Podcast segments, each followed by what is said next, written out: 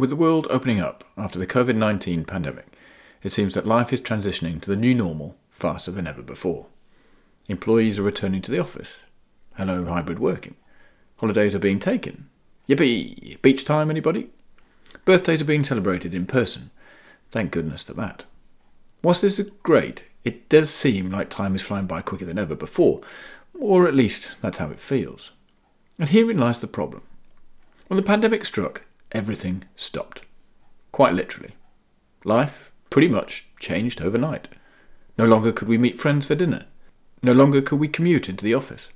No longer did we have demands on our time. It was the equivalent of a juggernaut speeding along the motorway coming to an abrupt sudden stop.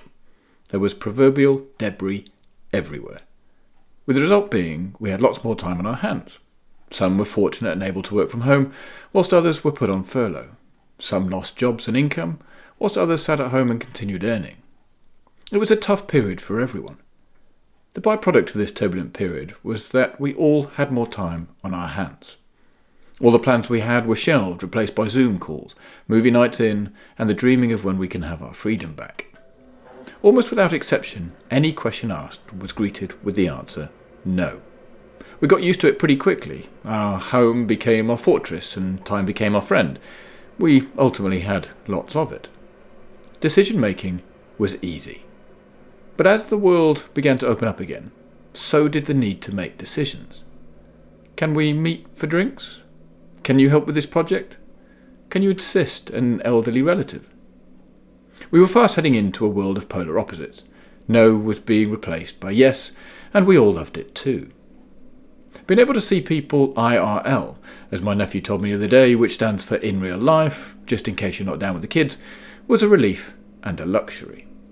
But we also fell back into old habits and in turn became lazy. We stopped looking out for ourselves. Instead, we were quickly filling our days with appointments, tasks, and activities. The almost endless amount of time we had in lockdown had been replaced by chock a block diaries and endlessly being pulled from pillar to post. It's as if we haven't remembered the lessons we learned. And this is the issue. It might seem pretty innocuous, but every commitment made, no matter how big or small, is ultimately destroying our goals. We need to think carefully before making commitments. Don't be impulsive. These commitments are a request on your time and energy, so we should respond slowly. This is easier said than done, granted, but when being pressured to make a quick decision, no should be your default answer. It's only after we've had time to take stock and consider the opportunity and fully analyse the situation that you can come to a wise decision. Whoa, whoa, whoa, whoa, whoa, whoa, whoa, whoa. I'm sorry, like what? Let's take a step back for a moment. What you're saying is that we should default to declining invitations when asked. But doesn't this go against the grain of what we're taught? Well, the short answer is yes. But it's not the moral or ethical view that's driving this, but rather the rarity of the resource you need to manage. You see, it's down to time. Your time is precious. In fact, it's the most precious resource we have. It is the only thing that you truly own. So, why do we continue to waste time on things that don't serve our purpose, goal, or objectives? Well, the answer is because it's easy to do so. We like to be busy. We like to be in demand. We don't like to miss out. Now, don't get me wrong, I mean, we all do it. It happened to me last week when I received a phone call from a good friend asking if I'd like to be involved in a startup. As we chatted away, it quickly became apparent that this would be an interesting endeavour. The idea was being refined, a team was being pulled together, and a plan was being formed. We talked through the options, and I provided some initial feedback based on what I'd heard, and in the blink of an eye, an hour had passed. I love having these conversations where it's effortless and engaging, and this was definitely one of those times. I wouldn't be speaking out of turn to say that my skill set would be really helpful to the group. And my interest had definitely been piqued by the concept. So when the question was raised as to whether I'd like to be involved, it was an almost involuntary and subconscious reaction that I said yes. As I reflected on the conversation later that evening, however, I began to question my haste in replying. Did I really have time to support the project? Would this project help me move towards my goals?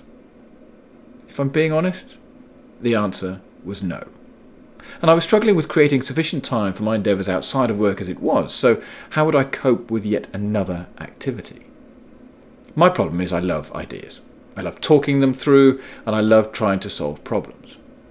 The idea that one of these ideas could be a success and take off is hugely exciting.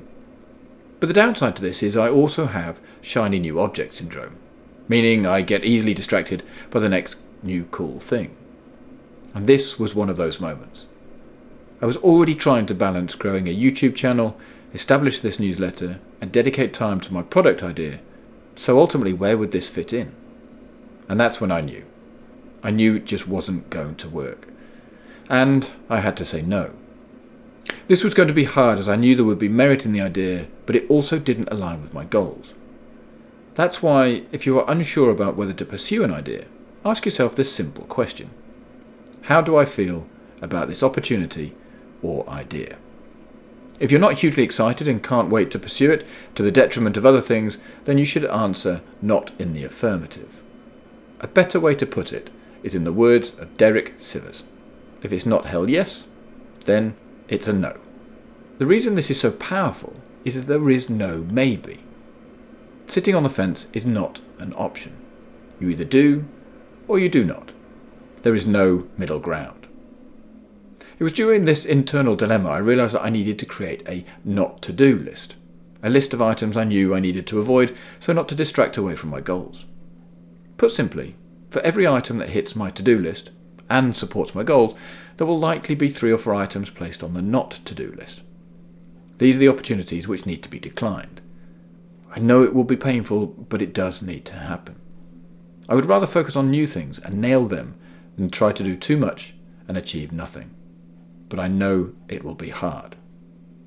The point is to say no to the non essential things which detract from our goals so we can say yes to the things that really matter. Without realizing it, I had adopted the way of essentialism. Non essentialists say yes automatically without thinking, often in pursuit of the rush one gets from having pleased someone. But it won't be too long before the pangs of guilt or regret hit. This is when there is a realization that something more important must be sacrificed to accommodate this new commitment. But that is the point.